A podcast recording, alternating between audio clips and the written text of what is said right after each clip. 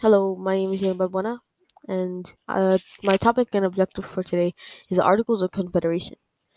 Uh, my class period is Social Science, fifth grade, fifth period in Advanced Learning Academy, and the date is currently the day that, that I wrote it was October twenty third. So I have been doing research throughout the days and submitting assignments for my research. So my essential question for today is why was this a bold experiment? So my first question is what were the legacies of the American Revolution and how did the Americans attempt to put an idea of the revolution into practice after achieving independence? From my understanding, America inspired people from all over the globe to start an uprising against their tyrannical governments or monarchies in order to live a better life. A very famous one, uh, the French Revolution, is a very famous one. And you know, it kind of sucks how they helped out the Americans fighting for for freedom against monarchies and then their own people did it to them like a couple years after. You know, it's kind of it's kind of stuff scuffed, man. So now, so now brings me to the question: How did Americans attempt to put in ideas of the revolution into practice after achieving independence? America's America first didn't want to give the central government too much power because they were afraid it will happen again with a higher power given too much power, as seen with the monarchies and the church. So much of the states got a lot got a lot of power, and the main government didn't have as much as um, so the Congress. So that's one of the main reasons why the the Articles of Confederation was a bust because the individual states got more power than the whole national government. So basically, the little countries inside the United States of America. Not really, but you see, like you probably you know what I mean. So my second question: What principles were shared by the new state new states constitutions? There are many, but one popped out to me the most: religious freedom. In past events in European history, they had wars over religions. So as a new nation, they are breaking that kind of mindset and allowing anyone to believe in what they believe in. And here I have a quote: Happily, the government of the United States, which gives to bigotry and no sanction, to persecution to persecution no assistance, requires only that we that who live under its protection should conduct themselves as good citizens in giving it all on occasions and it, their effectual support. That is George Washington's quote. And uh, I'm gonna do a couple more quotes because many of the strongest leaders in the United States believed in religious freedom. So, religion and government will both exist in greater purity the less they are mixed together, the less that they are mixed together.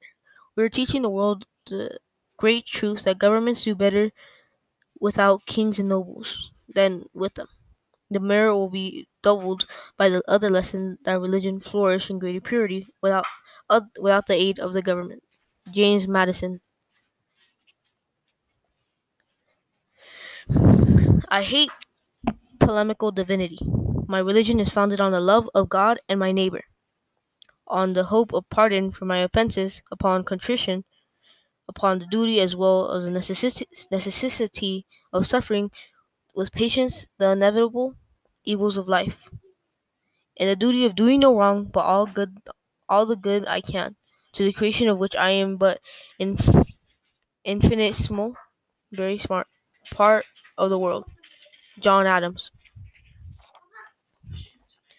Now, my last quote for today will be Here is my creed. I believe in one, one God, creator of the universe, that he governs it by his providence, the he ought to be worshipped. The most acceptable service we can render to him is doing good to his children.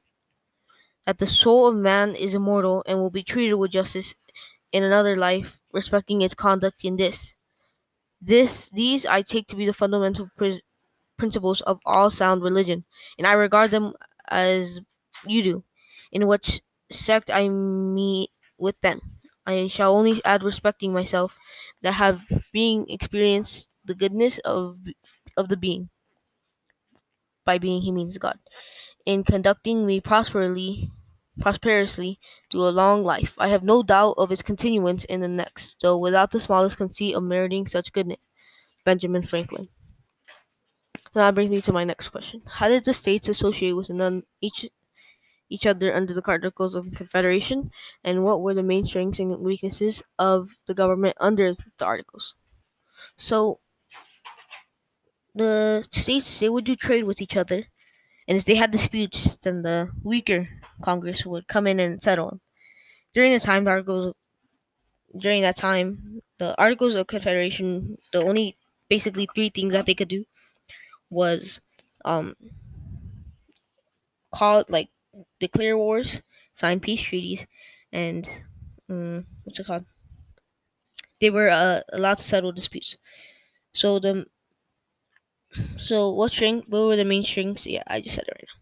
So number four, how did the Articles of Confederation implement implement the ideals of the Declaration of Independence? So, my opinion, it was a right idea, but a horrible way of putting it into use. The states had way too much power that it seemed like they were putting their own, that they were their own 13 countries, and there was too little power for the Congress, therefore not making a working national government. In order to make a working national government, the national government needs more power than the individual states. Why? Because the states are part of the national government. Each state has a representative in the Congress. If the states have more power than the Congress, they are their own Congress, and therefore leading to separation and then later war. What were the main achievements of Congress under the Articles of Confederation? My opinion, yet again, the greatest achievements was also the downfall. Due to the rebellion of Daniel Shays due to taxes, he had this rebellion due to taxes. When the rebellion happened in 1786, during the Articles of Confederation, they had no national army to help, so it had to be put down by state militia. The people started realizing that they needed more power, and the artificial the Articles of Confederation were no longer in use. And for my last problem, my last question, what problems arose during this period? International trade arose because of British still having